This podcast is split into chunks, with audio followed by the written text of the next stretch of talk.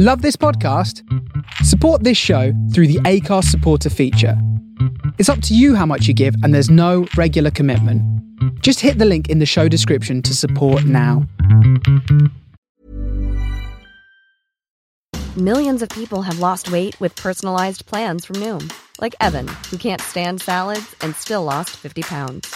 Salads, generally, for most people, are the easy button, right? For me, that wasn't an option. I never really was a salad guy. That's just not who I am. But Noom worked for me. Get your personalized plan today at Noom.com. Real Noom user compensated to provide their story. In four weeks, the typical Noom user can expect to lose one to two pounds per week. Individual results may vary. Hiring for your small business? If you're not looking for professionals on LinkedIn, you're looking in the wrong place. That's like looking for your car keys in a fish tank. LinkedIn helps you hire professionals you can't find anywhere else, even those who aren't actively searching for a new job but might be open to the perfect role. In a given month, over 70% of LinkedIn users don't even visit other leading job sites. So start looking in the right place. With LinkedIn, you can hire professionals like a professional. Post your free job on linkedin.com slash spoken today. There's never been a faster or easier way to start your weight loss journey than with PlushCare. PlushCare accepts most insurance plans and gives you online access to board-certified physicians who can prescribe FDA-approved weight loss medications like Wegovy and Zepbound for those who qualify. Take charge of your health and speak with a board-certified physician about a weight loss plan that's right for you. Get started today at plushcare.com slash weight loss. That's plushcare.com slash weight loss. plushcare.com slash weight loss.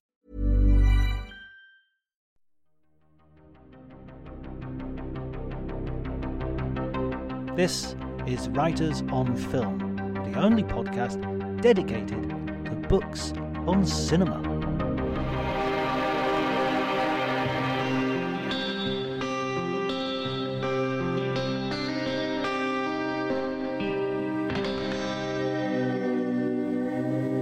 Hello, everyone. My name is John Bleasdale. I'm a writer and film critic, and today I'm afraid I've got COVID pretty bad.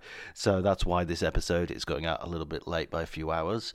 But I uh, I couldn't miss sharing this episode with you. Matt Glasby is a film journalist and writer. He's the author of three books: The A to Z of Film Directors, Britpop Cinema, and uh, his latest, which is a book on horror films called the Big called the Book of Horror uh, an, an anatomy of fear in film. Sorry for garbling that, uh, Matt. And our conversation uh, covers pretty much those subjects. Um, and I'm going to cough in a minute, so I'm just going to let you enjoy the conversation.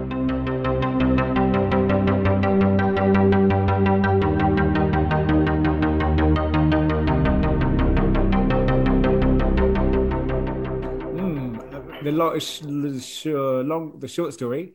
Mm-hmm. Uh, I studied film at university. I moved to Hong Kong randomly. I became a journalist there and specialised in film, obvious reasons.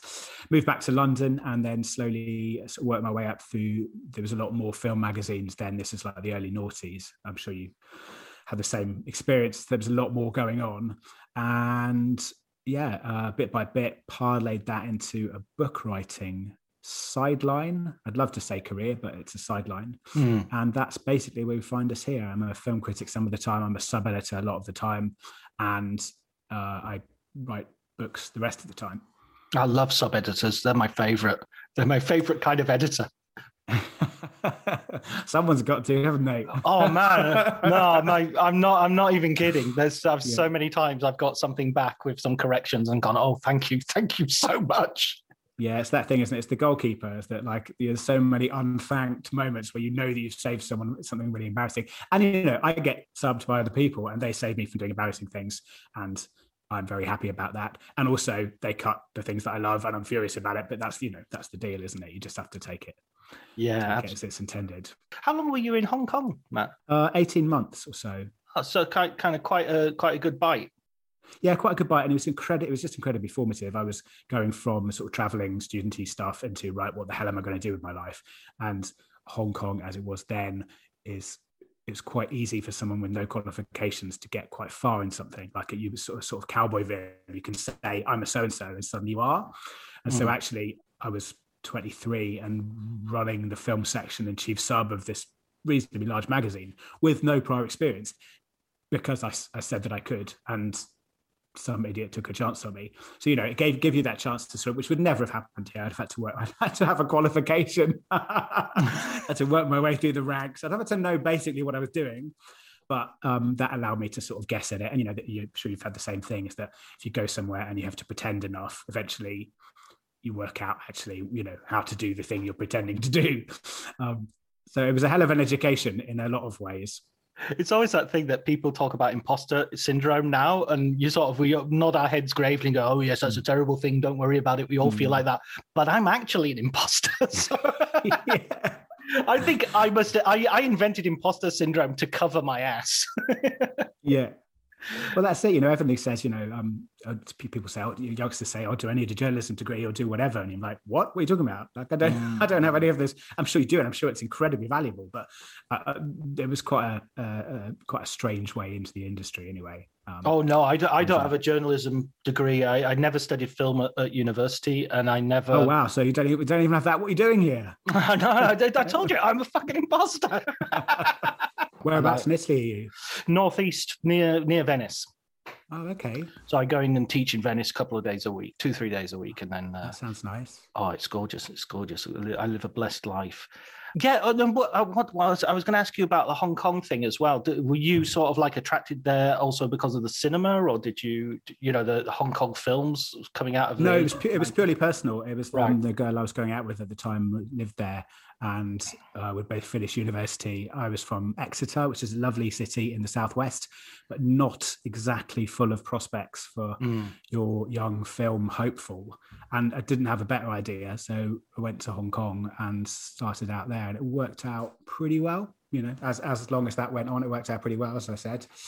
Um, and yeah, then landed back in London with at least, uh, well, I've done this and I've done this and I've done this, even if those were for a I hesitate to use the term cowboy organization, but, uh, but for for uh, yeah for a magazine yeah for a cowboy organization in Hong Kong basically, and that gave me the chance to sort of toe hold my way in and say, well, I am this and I can do this and I could do it, but um, I, would learned a rather strange way. And so you've you've uh, you've published a number of books. I'd, I'd, start with the one I've read most recently, which is your book on uh, Brit Brit oh, Brit pop cinema. Okay. Yeah.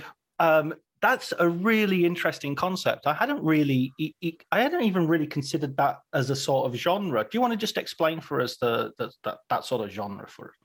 Yeah, the idea was is that um, especially a little while ago, we were looking back at the '90s uh, in Britain, and you know, New Labour, Cool Britannia, Britpop music. Um, I don't know about you, but I, I was in my mid-teens around that era, so it was quite an exciting era anyway. And th- there's lots of uh, you know column inch has been expended on uh, Oasis versus Blur, and you know this is the sort of the net, the new '60s for English creativity and also British creativity. Sorry, and also Britain considering itself a creative power. You know, we got rid of grunge and then had our own bands and talking in your own vernacular.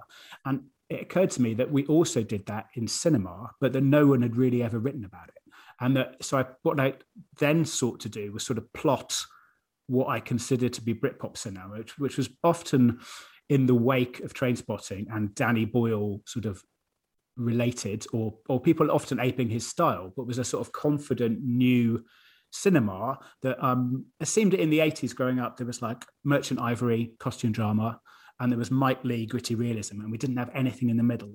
And this felt like britpop cinema your Trainspotting your human traffics your lock stocks felt like we had sort of entertaining films that were very, very British. You know, you, you, they had um, some of them had subtitles in America because they were so um, British. Oh, is, is that just, true? I always thought that yeah, was a yeah. myth. That that's actually I, they did the with Trainspotting. Certain, certain scenes of Trainspotting were subtitled, yes, for sense. Not the whole thing, but certain right. scenes were. Right. And um, I believe, I'm not sure about the others actually. maybe, maybe some of it was re-recorded. Gregory Girl, which is in the eighties, uh, Gregory's Girl, um, they they actually they did a different version. They they they dubbed it essentially from Scottish into I, I, presume a more understandable Scottish for the Americans. Yeah. Oh, no! so they didn't dub it into American because that would have been I, would have been great. God, now now as soon as we finish this episode, I'm going to go onto YouTube and check out if they if they, yeah. if there is one. But no, that's what I heard anyway. That's something I I heard an interview I think on the film program years ago, and I, they were talking about how it was in the states. It was it was redubbed. So this, um, that's yeah, that's a big part of it. So the idea that we were making films for ourselves, and if the rest of the world cared or interested, then so be it. And that there was a sort of peak of British film uh, production, and there's a lot more money going into it, and there was a lot more interesting uh, sort of you know, your Trainspotting's, etc. And that started around that point with train spotting Danny Boyle, and probably ended um, with uh, This Is England, I was sort of putting as the last of that version of that film quite a lot later. And so, yeah, I was just trying to chart a movement that I sort of largely made up, but I do think existed um, and hasn't been paid the sort of attention that the book paid it. Um, yeah. Yeah, I think it's really convincing. It's a really convincing argument, and uh, especially the. Um, I like the way as well you sort of say you know some uh, certain films of a filmmaker belong in this category but other films of the same of the same filmmaker don't necessarily so i think shane meadows like you use This Is England as your last point but you say no dead man's shoes no no no no that's not britpop yeah. I love that film, but no way is it. One of the things about Britpop cinema is that it's enthusiastic, it's optimistic, it's full mm. of this like new labor, we can do it. And Dead, Dead Man's Shoes is the darkest film, but you know, one of the darkest films you'll ever think to see. So yes, there are lots of films of that period which aren't Britpop cinema. And what obviously, one of the joys of if you've invented your own very niche term is that I get to decide what's in it. Because, like, who's going to argue? I mean, you know. So yeah, I, I, mean, wrote the, I wrote welcome the book. yeah, I wrote that book. exactly. no, I mean, I coined that. I literally coined that term, and uh, you know, I'd be very welcome to debate what should be included in it. But you know, I do get the final say on that one, definitely you're the arbiter.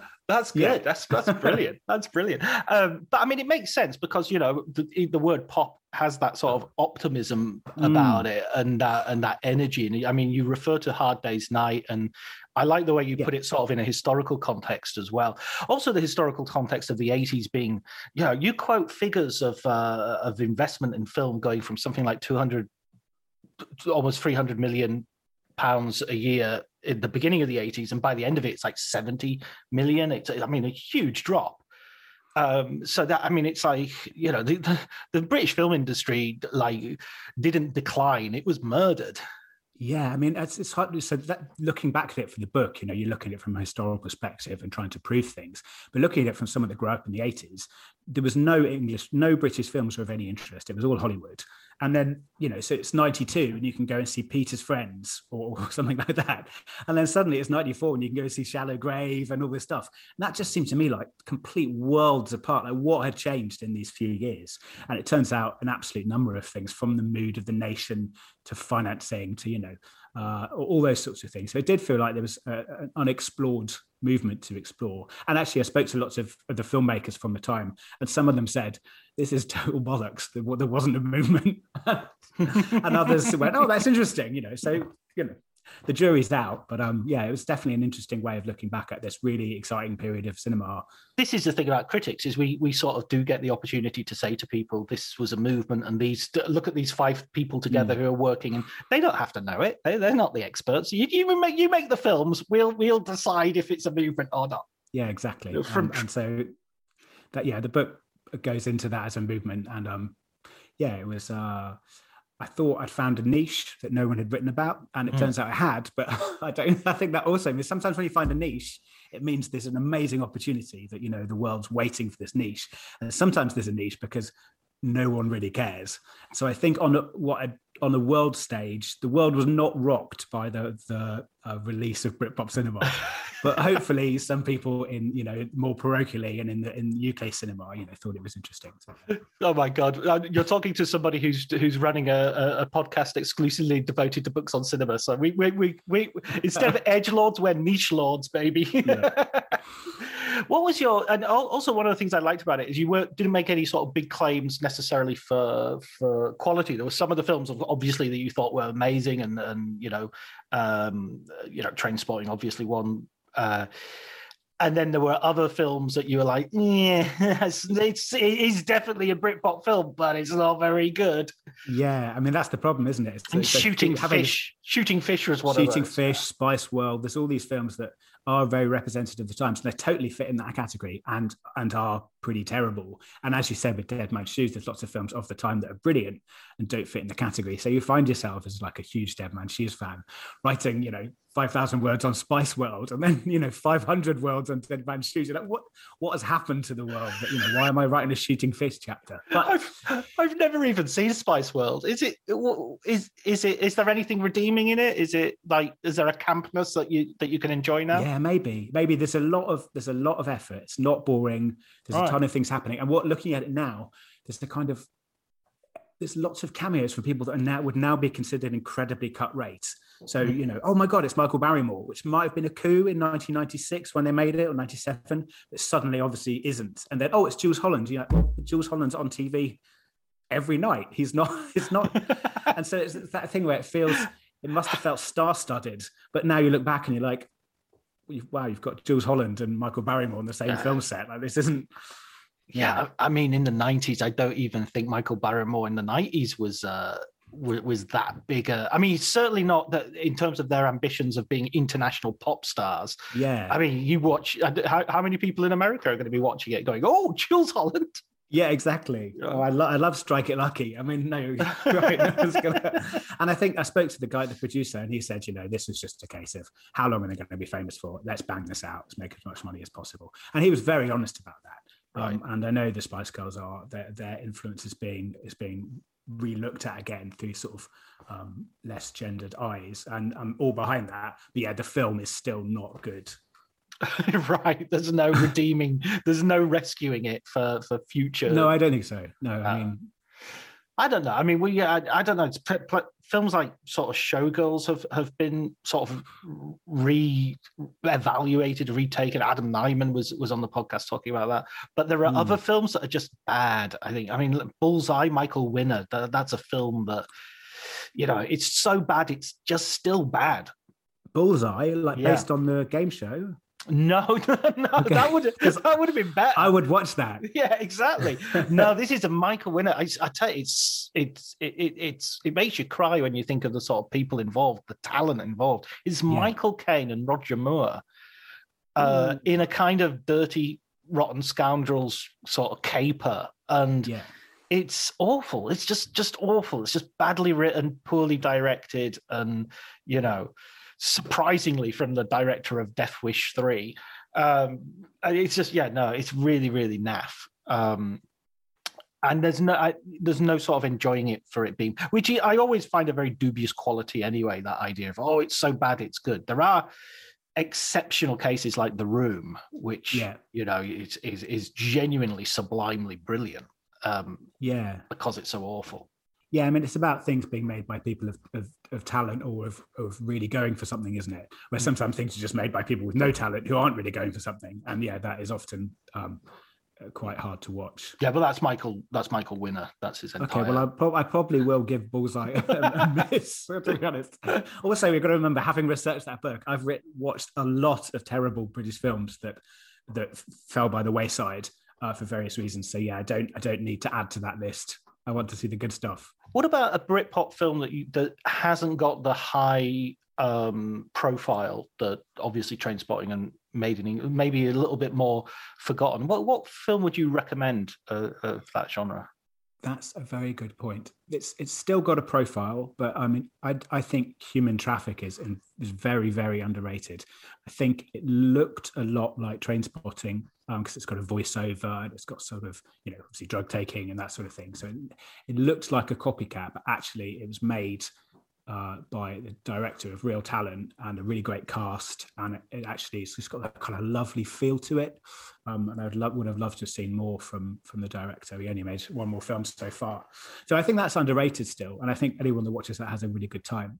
I just remember seeing that at the cinema and thinking, God, who's that actor? He's amazing. It's the first time I've ever seen him and waiting for the credits to go up. And it was Danny Dyer. I think, right, Yeah. I'll remember that name. That's he's going to be a star.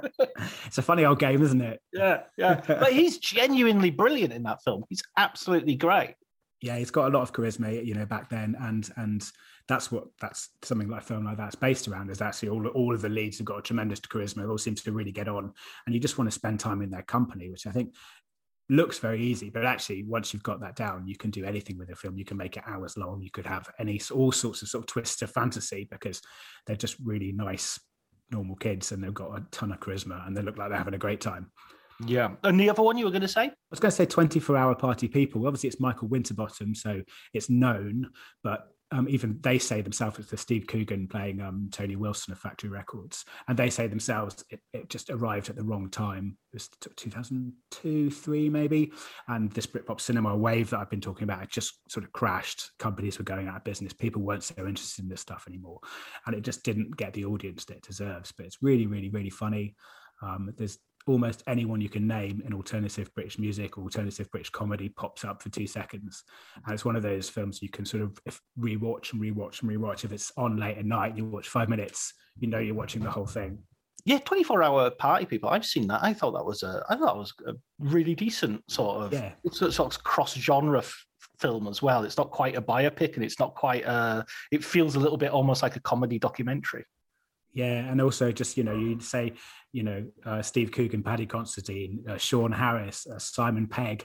Uh, you could just list Andy Serkis. Like I'm going to forget some people, but the list Peter Kay here, like just this amazing, amazing cast. Shirley Henderson uh, keeps on going of people. You're like, oh that, oh oh my god, oh my god. You know, in, in even the tiniest roles. Yeah, no, that's definitely both of those films. I would I would definitely heartily recommend as well. Yeah, no, absolutely. Um, okay, so and then you did. Uh, I'm not sure. I'm not even taking. I'm not taking these chronologically. I'm taking them by the That's order of of me reading them. Um, you've done a, a, a, sort of encyclopedia of horror, basically, an A to Z of horror, right? Horror movies. Yep. Uh, what what was uh, sort of the motivation for that? Was that uh, some? Uh, was it a company that you were working for, or how did how did that come about? Well, so the book is the Book of Horror, very right. easy to remember, and I've got to credit uh, Barney Bodoano, who does the beautiful black and white illustrations throughout. Maybe we'll talk yeah. about that later, but sure. his stuff's just amazing. Um, I've been a horror fan my whole life. It's that is that is the bit of film that's that's the one for me, um, and and literature and what have you. That is my biggest passion. And after I wrote Britpop Cinema, I came up with an idea for the scariest. The, basically, there's lots of books on horror about the history of horror, and right. The Exorcist is important because of this, and the 1930s were a golden age because of that. But when I watch a horror movie, I want to know if it's scary or not. And it's fine if it's not. There's lots of great horror movies that aren't scary or horror comedies or what have you. But my personal thing is I want to know that it's scary. And other than that, I don't really care. And there's a, there is no book, there is no single book out there collating the scariest movies ever made. And yet, to me, that's a massive factor. So I pitched a book collating the top 100 scary movies ever made. And then um, I got a publisher, Quarto, publish, uh, Quarto, Quarto. Quarto. I've got a publisher called Quarto, and they suggested uh, some changes to the format, and basically we came up with the format together. But the, yeah, the idea was that it would be, it would collect the scariest films ever made, and that some of the films in the book aren't good films, and some of them are this and some of them are that, but all of them are scary and that was mm. yeah that hmm. seems to me a, US uh, an interesting USP. Yeah, that that is an interesting point. That it being scary doesn't necessarily make it a good film. Mm. Being a good film doesn't necessarily mean it's going to be scary. I mean, I oh, don't yeah. I don't find The Shining at all scary, and I'm I was trying to think about this the other day, whether I ever did. You know, because I've I can't remember a time that I hadn't already seen The Shining ten times. Yeah. So I can't remember that first viewing. And recently, very recently, like four years ago, I think, I saw it at Cannes. They did a, a you know new print and a you know mass 4K sort of whatever, and they they showed it. And I, for the first time, I kind of found it. That's the scariest I've ever found it. Was on the big screen in a cinema, and it suddenly became a lot creepier yeah, there's there are scenes for me which are really creepy. You know, obviously the woman in the bath and stuff, the the trikes around the corridor. I do agree that overall it probably isn't as scary as, it rep- as its reputation suggests. I think we know too much about it. I think there's you know Kubrick, Kubrick's famous sort of locked down control, which I think you can feel, and it doesn't necessarily help a horror scenario. I think uh, Jack Nicholson's too famous. You know, there's the famous Stephen King quote about low budget horror, and I really do think Um, it's easy to scare people if you don't know anything about the people you're watching. If you have, you know, it's easy for, for it to feel like an artifact of Blair Witch Project and Evil Dead. Big blockbuster horror doesn't tend to be very scary. Um, the Shining is a strange one, and I've had a strange relationship with it. I've, there's been times I've hated it. There's been times I really thought it lacked, and then watching it over the years and watching it again for the book, I've sort of come to the conclusion that it's like a, a, beautiful but flawed thing that's not exactly for me, but has incredible moments. Maybe it doesn't all hang together. I got a lot of stick for that opinion as a horror critic. Mm. Um, it's not a popular one to have. Um, but yeah, it is. The world is more interesting with The Shining in it than without it. But yes, it's a flawed piece of work for me. But, you know, here's me calling Kubrick flawed. So, well, no, I mean, he is one of those. My favorite filmmakers sort of have, have made a large number of sort of fl- what I would consider flawed masterpieces. You know, I mean, I yeah. love Sergio Leone, but I think Once Upon a Time in America is incredibly problematic. Right. Um, and I love Kubrick, and I think you know. Clockwork Orange and, and The Shining are both have have their problems, you know. Mm but I, I, find those flawed masterpieces kind of more interesting than a lot of people's perfect films. Yeah, there, there is a lot more to write about. I mean, you know, you could there, there were uh, more there were more successful horror films that for this book that are a lot harder to write about because actually it's quite boring. What they're doing is quite, you know, good jump scares or what have you. Whereas, you know, people have written, made documentaries about mad theories about The Shining, and will continue to debate it, you know, for the rest of time. So, yeah, I think it's just one of those ones that's that's an interesting film. But yeah, it's not a personal favorite of mine. I love the breakdown that you have in the book of sort of different types of scares as well. There's a different different levels of fear because I think that's a really interesting point. Well, yeah, the the publishers, um, Alice, my amazing editor, they wanted an extra aspect to this book. They wanted something that you couldn't find elsewhere, and it was their suggestion was to. So I wanted this, the, you know, the, the scariest films ever, and they said, "Fine, but what we want you to do is we want you to break down why they're scary." Mm. So we came up with this system of seven scare tactics that I think every single film has and use them as like a graphic equalizer. So some films have got this one turned right up and this one turned right down. And that it was interesting to chart most of the most successful horror films do all of these seven things in different forms. And it would be really interesting to chart them. Uh, yeah, and that's that sort of provided a, a, an extra level to the book, which was really interesting to go back over some of these films. I knew like the back of my hand, but to go back over them with an idea, trying to work out exactly what they were doing. So, what are those seven qualities? Just remind me. Well, I'm glad you asked. I, had to, I had to write this down because obviously they're my seven scare tactics. I thought I'm going to forget this. So, and I'll give you a little explanation as to, as to what they mean as well. Sure, great. Helps. So the first one is dead space, which is uh, it's a, a sort of about, about framing, and it's uh, in negative space and positive space. Now, negative space is when there's loads of extra room around the subject of the shot, so it constantly feels like something is going to, you know, uh, be revealed. So, say in It Follows, you've got great big wide frames and you're constantly searching for something in the back of them. And then positive space is when you're up very close to a subject and anything that suddenly intrudes into that frame is going to be really jarring. So that's dead space, um, the framing of, of characters and how things intrude to them. Right. The second thing is the subliminal, which is anything that we don't notice is happening. So it might be subliminal inserts in The Exorcist, or it might be, you know, buzzing bees on a soundtrack or something, which you're not going to register, but actually gives you a kind of fight or flight response. The third thing, and this is pretty common, is what I call the unexpected, which is like jump scares, plot twists. You know, say uh, Marion being killed off early in the, in Psycho is is the unexpected, and it lets you stops you trusting the world you're seeing. The grotesque number four, this is probably the simplest. It's basically blood, broken bodies, aliens, you know, horrible things, and when we see them, are we have a physical reaction to them, and that's akin to fear. Revulsion and fear are pretty close. Right. Number five is dread, which is a really beautiful thing for a horror movie, and um, is something like you know the Blair Witch Project, where you're just you don't know what's going to happen, but you know something awful, and you're constantly waiting for it to come. Number six is the uncanny, which obviously goes back to Freud, which is sort of nightmare imagery, something that's just not quite right. You know, dolls that move or clowns. Sorry? Clowns.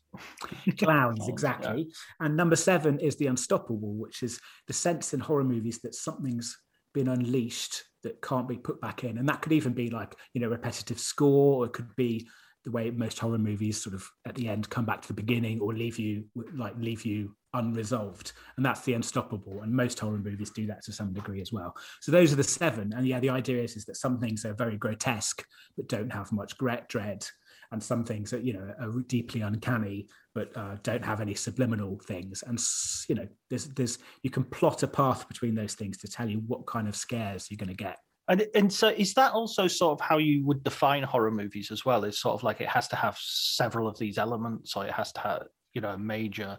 Because I mean, I know, for instance, say Kim Kim Newman writing about horror movies, he he actually sort of coined the phrase nightmare movies because he wasn't happy with horror as a sort of generic, you know, as a word really, you know. Well, I'm not going to go against Kim because he's the master. but, uh, the, the definition I've used for the book is a horror film is a film that sets out to scare you. Right. So there's a lot of content things that I've left out, and things I don't consider to be horror movies, and that's one of those. You know, we could debate for hours on end about some of those things, but I think something that sets out to scare you through its subject matter, often as well through its style. You know, you could you could have a documentary, you could have a drama about a serial killer, you could have you could tell these stories in different ways, mm. but you could make a horror film about that serial killer, and that would make you afraid of what it is he's going to do and how he does it and those things. So yeah, I think you know when you're watching a horror movie. I think you you know just from a few frames that that's what it is. I, I would agree. I think it's one of those things that um, it, it's a little bit. I mean, I think there was a Supreme Court justice who said about the same thing about pornography. Said, you know, I I know where what it's very difficult. very, it's very very difficult to define, but I know exactly what it is when I see it. You know, and so it yeah, was that's a good one. Essentially, anything I say that's porn or that's a horror. That's that's what it is. It's a bit like you and Britpop. Exactly. Yeah. There's a pattern here, isn't there? No, I mean, one of the things with the, the, you know, so you call this something the book of horror and you set out to, to analyze the scariest movies ever made. So immediately you have to start putting in boundaries because you can't go, right, well, I watch every film ever made. You can't even go, I watch every horror film ever made. You know, you need to uh, establish, so I established dates between, we didn't do anything pre World War II. Mm. So it felt to me that often that stuff is amazing, but it isn't still scary in the way that we mean. That that was a good cutoff point. So it only gave me 75 years of horror films to get through as opposed to 125. And, um, you know, things like that. You do have to narrow down that definition. And that obviously is open to interpretation and it leaves things out that people want included. But, you know, that's the nature of it's, it's a book. It's got, has to have an end. what was the first film that really sort of scared you in a, a real maximal sort of like, oof, I, you know, I've been trying. See, I've been trying to think this, and I just remember growing up in soaked in horror and soaked mm. in, you know, probably the same for most people, Stephen King and James Herbert, what have you. I, I do remember being very young. Basically, they'd show horror movies late night on maybe Channel 4, uh, ITV. You'd record them on video. This is like mid 80s, late 80s, and you'd just get what you were given. So you might get like a cheesy hammer film, or you might get something like David Lynch or something. So there's no real preparation for the the the you know, it must have been eight or nine. So I recorded Friday the Thirteenth Part Six, which is one of the good ones off telly because um, I thought I'd be well into Jason. I'd read about this stuff, and then the next day I watched it with my lovely gran. it's it's really really violent. Like it's really violent by Friday the Thirteenth standards. And we were both just quite quite horrified. But um, obviously for me, that led to a career in horror journalism, and for her, it probably led to just thinking, you know, what have I, what have, what, what have we done? What have we raised? But yeah, I remember that really clearly, and um, just thinking it was brilliant. And actually, I love that film to this day. Uh, that's something I'll have to put on my list. On Friday the Thirteenth, I've watched the first and the second, uh, and I think it was one of those things that they had it on uh, Amazon Prime or something. They had all of them, and I thought, right, I'm gonna. And I watched the second, and then the next day they took them all off. So it was like I'd already seen the first, watched the second, yeah. was really, really into the idea of doing them one at a time and just going through them in a week.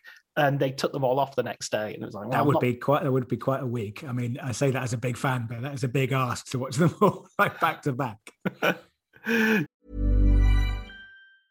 Get up to 30% off wedding jewelry at Bluenile.com and remember the joy of your wedding day forever. Blue Nile offers everything from diamond and lab grown diamond wedding bands to classic pearls, earrings you can design yourself, even gorgeous sapphire pieces for your something blue. Whatever you choose, Blue Nile's pieces are all graded for excellence for a lasting memento as brilliant as the love that inspired it. Right now, get up to 30% off at BlueNile.com. BlueNile.com. Hiring for your small business? If you're not looking for professionals on LinkedIn, you're looking in the wrong place. That's like looking for your car keys in a fish tank.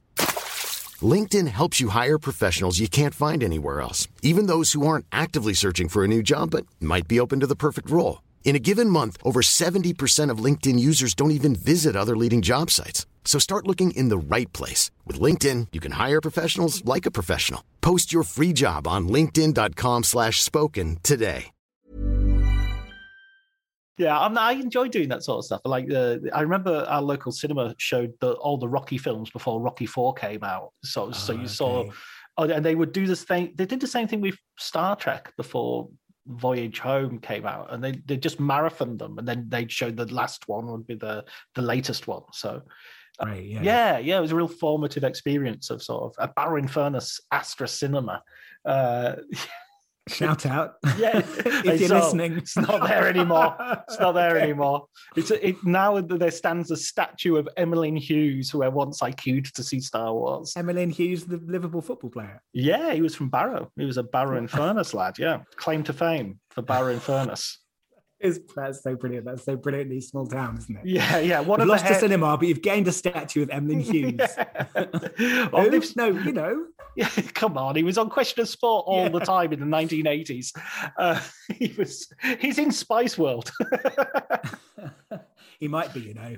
he, uh, he he could be one of the ones. Um, yeah, so I mean, uh, I'm I'm always surprised as well when there are uh, uh, films. There are, there are films which still really really scare me. I would say my my uh, par- partly because it was a, fo- another formative experience, but Yeah. um, uh, Texas Chainsaw Massacre. I, I still film? I still find that I can't watch that film. I mean, I, It's I not safe, is it? It's, I not, tr- it's not been made safe. and it's like that thing you said about big budget horror as well. It- it- this is the this somebody found. I, I was talking to Rob Savage who did the um, uh, he did host the the Oh, yeah, yeah. yeah, and it, uh, we were talking about uh, Texas Chainsaw Massacre, and he said it's like it's been found in a dirty bath.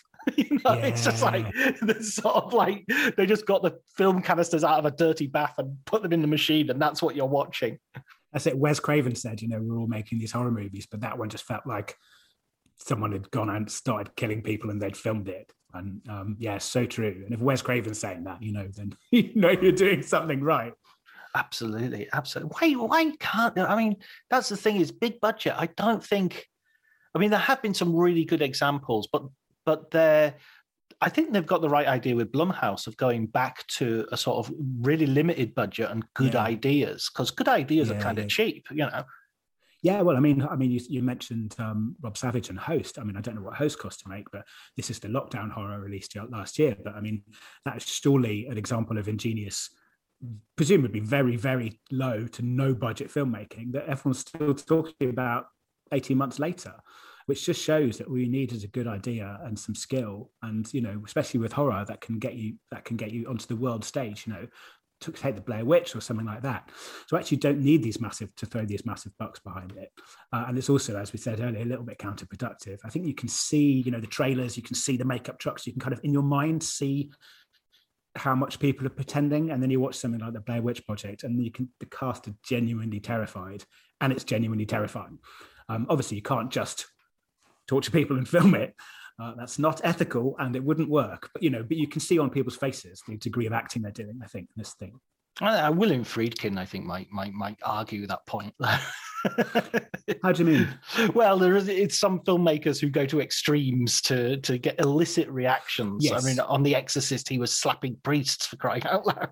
Yeah, that's true. That is a big budget horror film that, that Mm. feels dangerous and has a lot of elements of the real about it. It's another one I've got a strange relationship with. But yeah, people that one people are nuts about. Like people are fanatical about The Exorcist. I would say you can't, you know, it you, you to say there are flaws in the film is to invite an avalanche of criticism. Believe me, um, but it's, an, it's a really interesting one. What flaws have you have you pointed out with that one? Well, just to invite, just to Okay. invite a lot of aggro. so it's it's very slow Mhm. it's quite confusing as to to exactly who everyone is and what's happening. You know, the astronaut, things like that, aren't really very well explained in the film. You need to read the book to to get a clue about those things. You have an exorcist at the start that disappears for like an hour and then comes back and needs reintroducing, which you know may, it may be how. I know it's based on some element of true stories, and maybe that may be what happened. But from a film point of view, isn't particularly elegant. Some of the effects are actually awesome, but they look more and more like effects now, which isn't a problem. They, they still look great.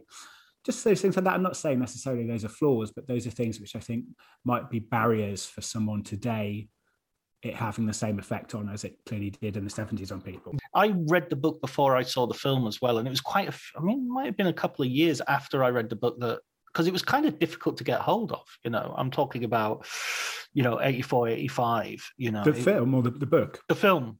Mhm. You know, the book was one of those books that was like handed around school. You know, Yeah, yeah. that it went around school and and everybody read the same copy basically.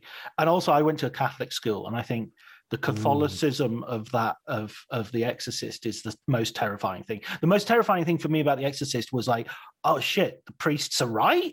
You know.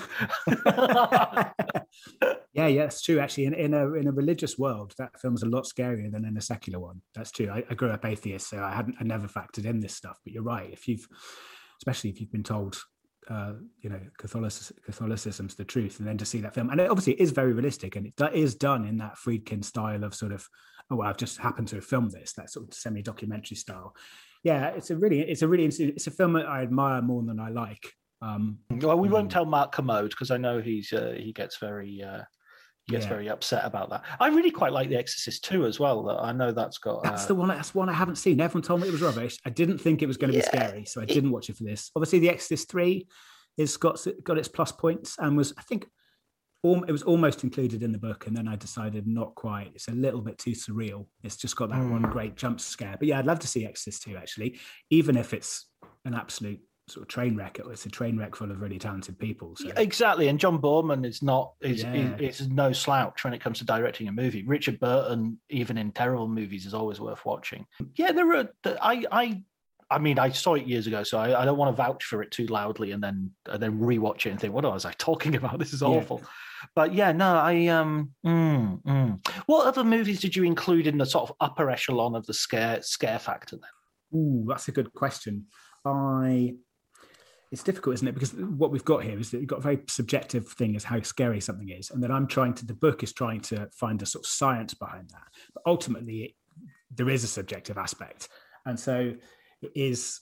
So the things let's look the things that I found scariest in it. I mean, throughout the book, we try and chart Mm. how each film, the moments of which uh, each film is is scariest. And I think some of the scariest moments through that would be ending of the Blair Witch Project, the beginning of Suspiria, um, Sadako coming through the screen in Ringu, uh, the appearance of Leatherface in Texas Chainsaw Massacre at the, behind the sort of charnel house door and just appearing with a big hammer. Oh Oof. god. So those are obviously some of the huge scare moments because those are the scariest things, some of the scariest things I've ever seen, some of the scariest moments in film history.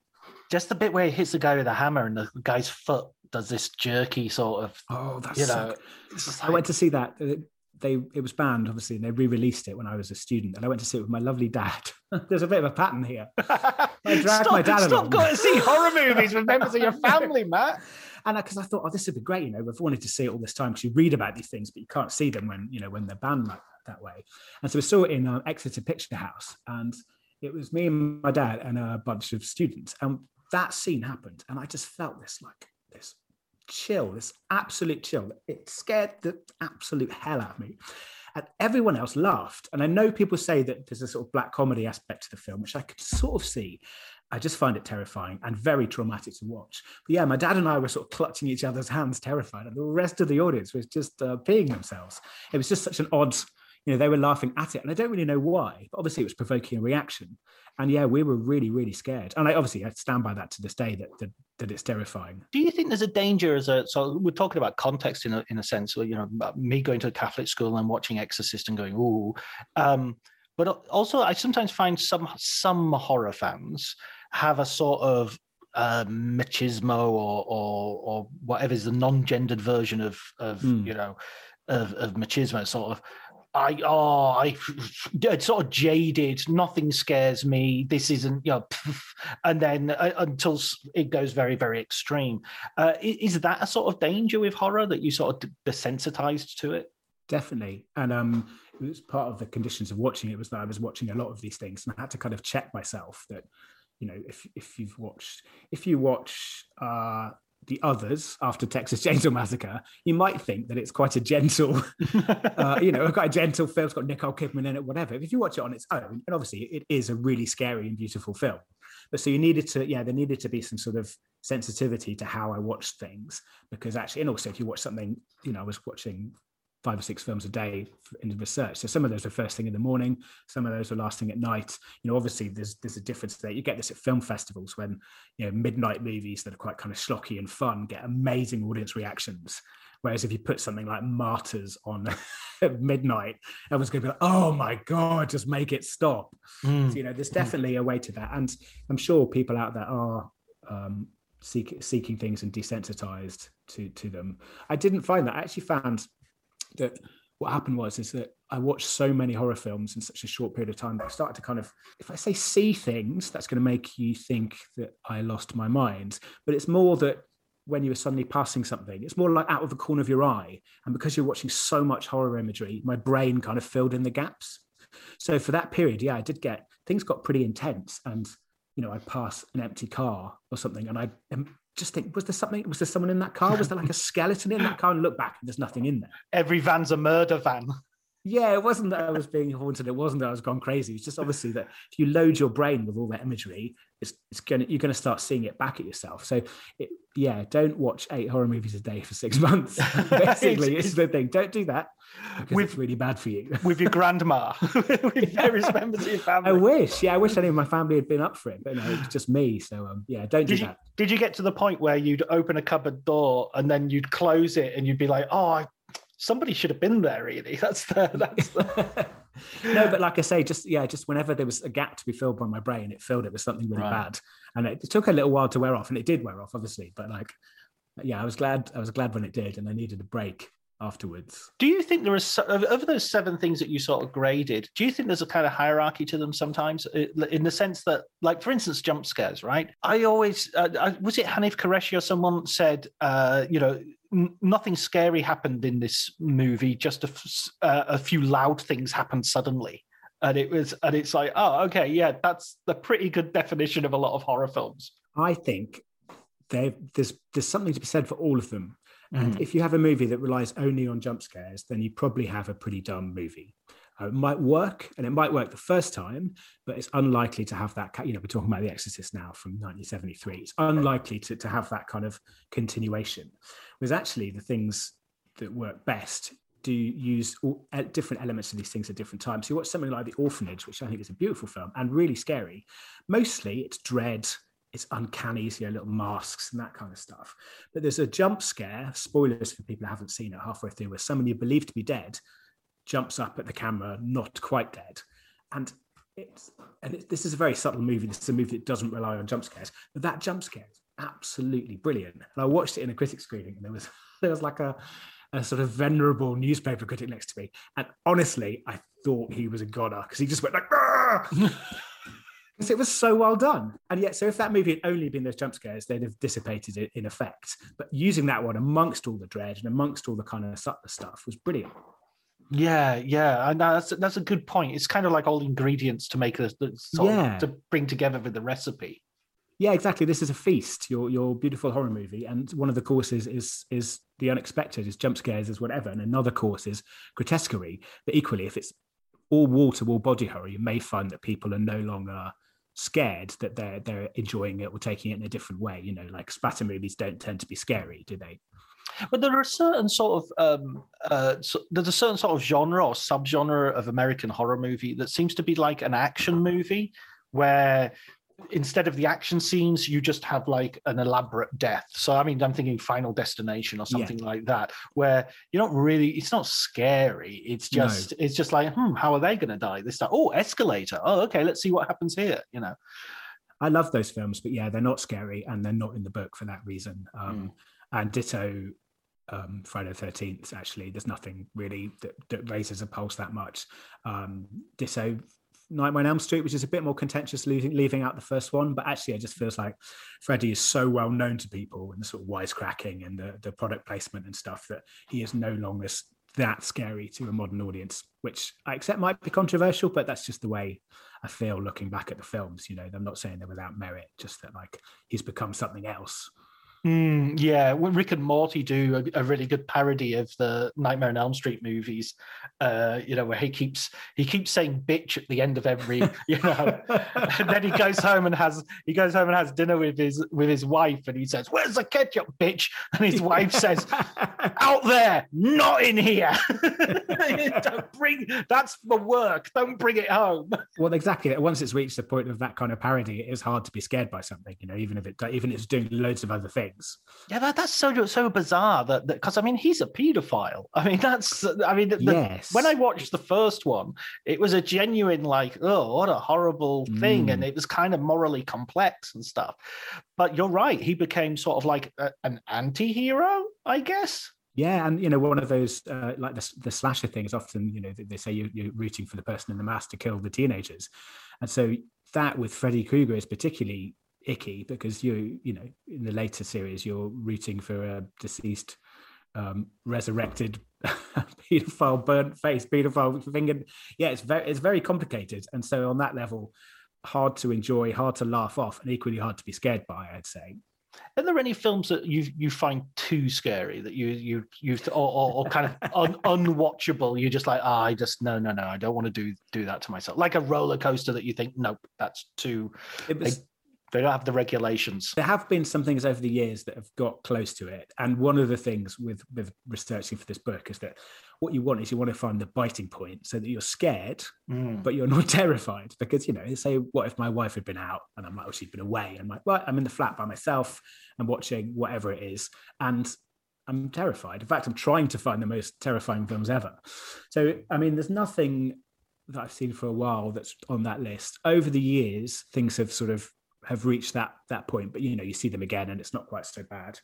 Um, the last thing that really scared me was an Argentine film called Terrified, which is mm. absolutely batshit and is included as one of the chapters in the book. I hadn't even heard of it when I started researching, and it is really, it's almost like a kind of, it's got a Lovecraftian thing, but it's almost like if someone did the, the X-rated version of a Stephen King's It, like mm. just, it's a neighborhood in in in um, Buenos Aires beset by horrible creatures, horrible Lovecraftian creatures coming out of the woodwork, out of the drain, attacking children under the bed.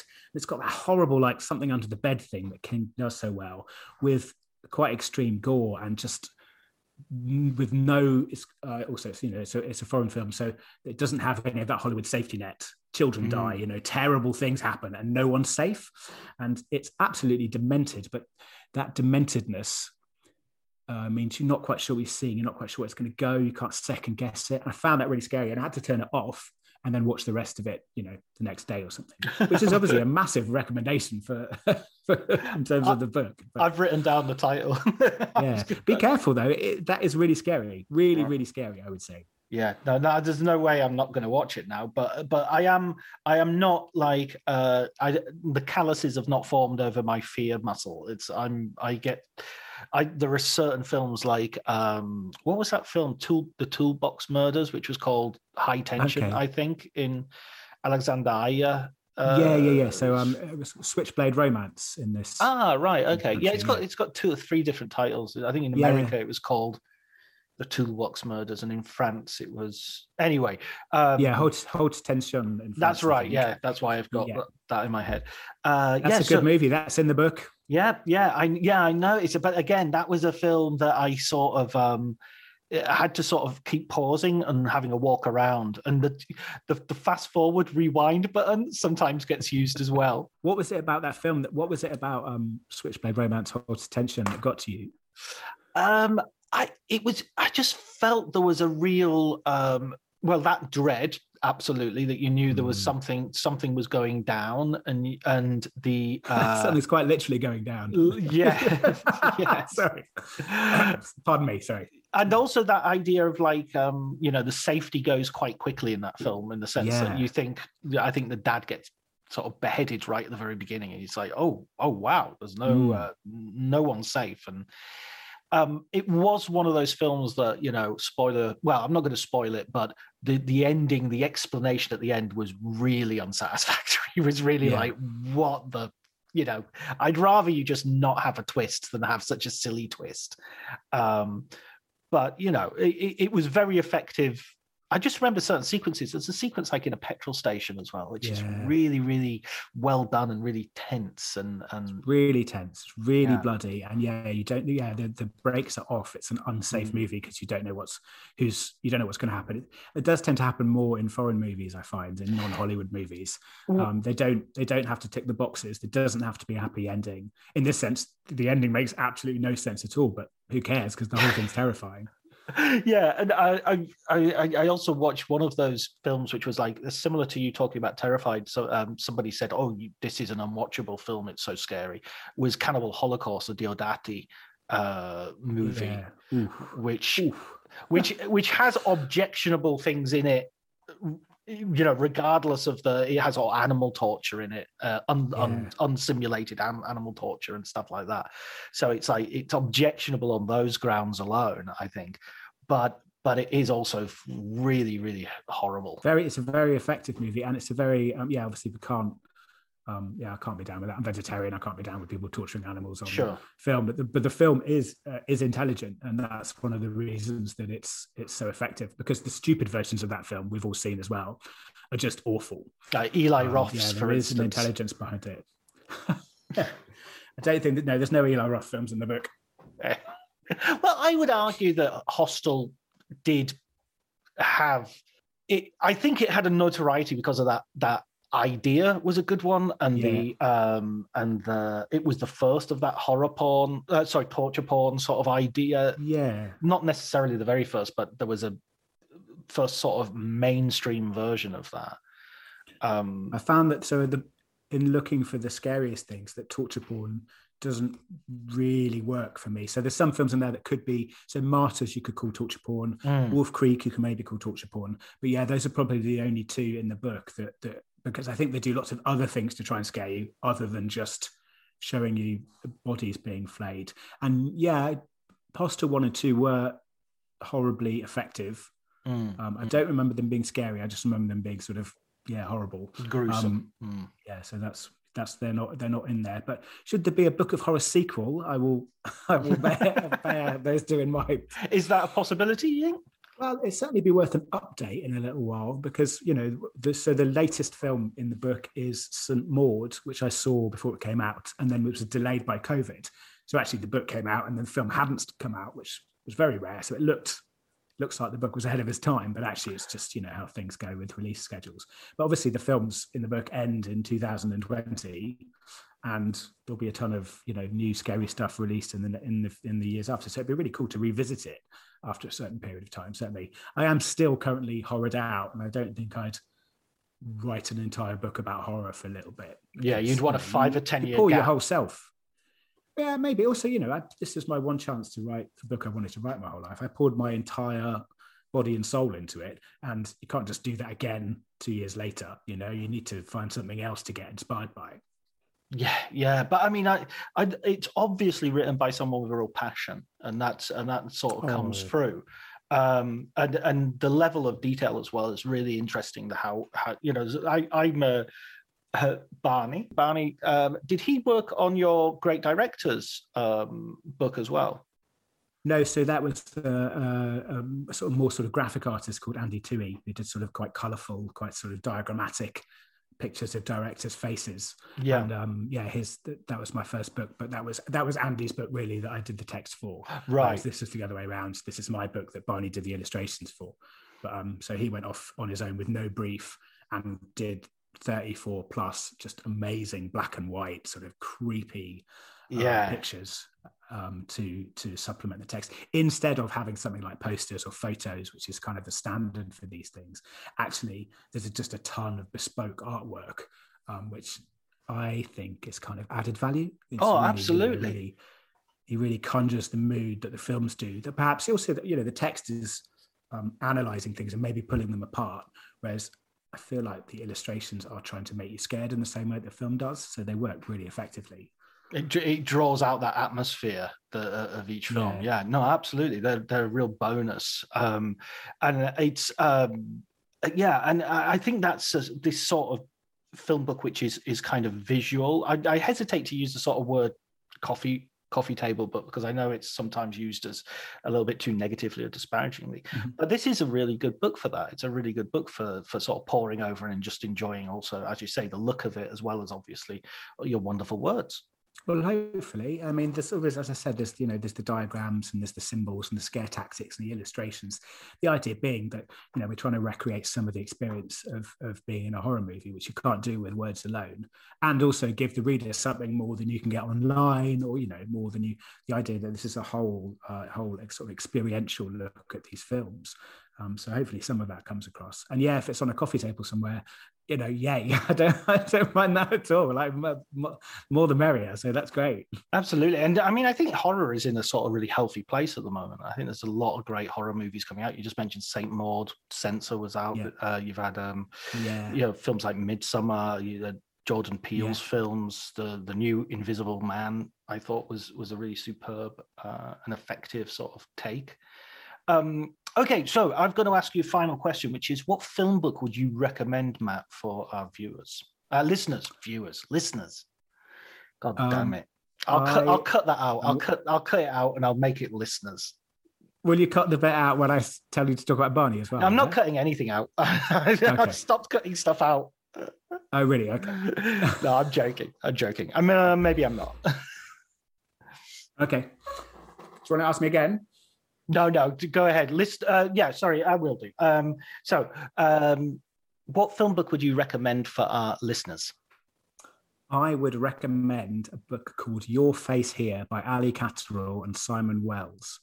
And that is a look at um, cult British films such as A Hard Day's Night, Clockwork, Clockwork Orange, uh, The Wicker Man, Naked, all these sort of great offbeat classics of British cinema and what it does is, uh, it's I know Ali actually; he's a friend of mine. So, but uh, this recommendation would stand anyway. Is what it does is it's the it's as if someone a book deal was given to two guys and they just went, "We're going to write the absolute hell out of it." So there's interviews. They go to the locations. They analyze the films. They analyze the history of sort of the British cult uh, cult film. And it's a really, really easy, fun read. And I've got to say, it really inspired Britpop cinema. I didn't realize how much, but lots of how I decided to format that and how much I tried to throw into that book is from just loving this, uh, Your Face Here. I found myself, I must have read it 10 times um, over and over again. I just, you know, I'm one of those people that when I like something, I kind of really go at it. So I would highly, highly recommend that to your listeners. Excellent, brilliant. I'll uh, I'll definitely get a copy of that because I haven't I haven't read it. So uh, and that who knows, potential guests. Very potential guest, yeah. I'm yeah, sure. Yeah, um, yeah they yeah, Ali would be great on here. Yeah. I, I, said final question, but let's have another final question as well. What? How do you? I I, I was waffling on there a little bit about um, you know the state of of horror at the moment. How do you feel as a as a as a big horror fan? How are you? Uh, are you happy with the way things are? Do you have any problems or criticisms? It's in really rude health and it seems to be going from strength to strength. I felt at the turn of the millennium, we were in a new golden age. I thought that was when I first started thinking about this. I thought we got J horror, you know, Ringu and all this stuff. We've got Blair Witch Project, um, torture porn, which, you know, sometimes did at least have a sort of political undercurrent. And it felt like lots of stuff happening. Spanish horror was brilliant. And then it just never seemed to end. Like it didn't, there doesn't seem to be a dry patch between then and here. And now, like I said, we talked about Host earlier, got things like His House, uh, people dealing with really genuine, uh, you know, the problems of the world today quickly, cheaply, and imaginatively through horror movies, as opposed to making sort of an issue movie that might people might not see. Um, so I think it's in really rude health. And the more atomized we are, the lockdowns, people can still make horror movies. You can still, we say, all we need is an idea and a camera So I think it's going to continue to be in rude health. Hopefully, the world will start to heal itself a little bit, and hope, that would be great. And the horror gets worse for a bit. That would be amazing. But unfortunately, the world's an absolute shit show, and horror, the horror movies go from strength to strength. that's, that's a very good point. Yeah, yeah. Like like the artist who gets all of his you know uh, inspiration from being miserable. You know, I, I I don't mind having a bad album every now and again if my life gets better. You know.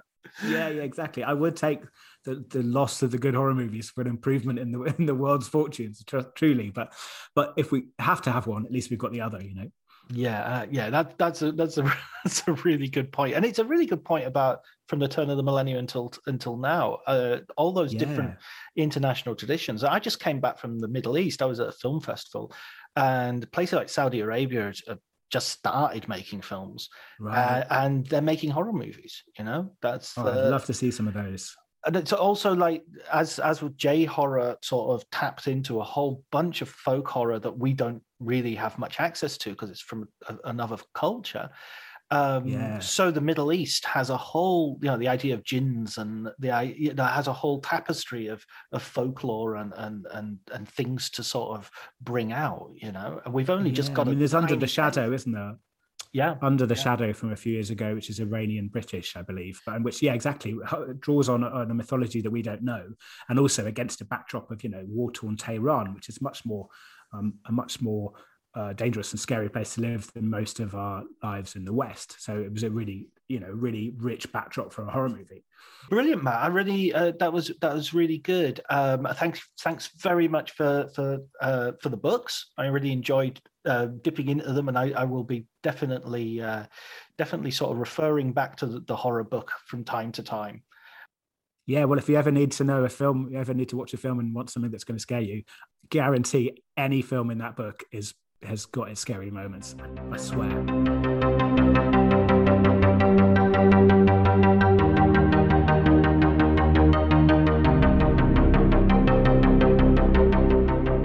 Okay, so that was our conversation. I hope you enjoyed it. Um, please remember, if you like the episode, to share and like and spread the word. You can email me or get in touch with me via Twitter at Dr. John T. Um, uh, my DMs are open, especially if you have any suggestions uh, of guests or, or, suggestions about the podcast uh, in any way, shape, or form. Uh, thank you so much for your support. Thank you also goes to Elliot Atkins for the music, Ali Howard for the art, and Matt Glasby for uh, participating. Until next week, please take care.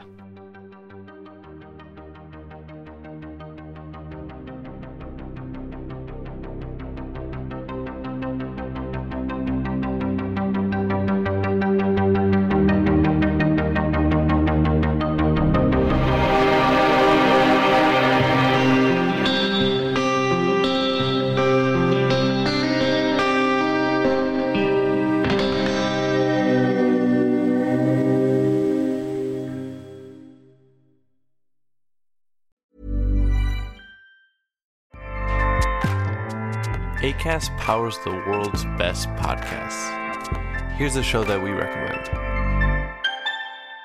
The Real Housewives is a guilty pleasure for most, but if you're looking to not feel guilty about that pleasure, tune in to Everything Iconic with me, Danny Pellegrino, where I break down all the messy moments and behind the scenes antics of Bravo's popular franchise. And on Everything Iconic, I also interview celebrity guests like Kelly Ripa, Keke Palmer, Drew Barrymore, Cameron Diaz, and more about their guilty pleasures, their past work, and so much more. So if you're pop culture obsessed and find yourself watching way too much reality TV like me, tune in to Everything Iconic with Danny Pellegrino wherever you listen to podcasts. ACAST helps creators launch, grow, and monetize their podcasts everywhere. ACAST.com.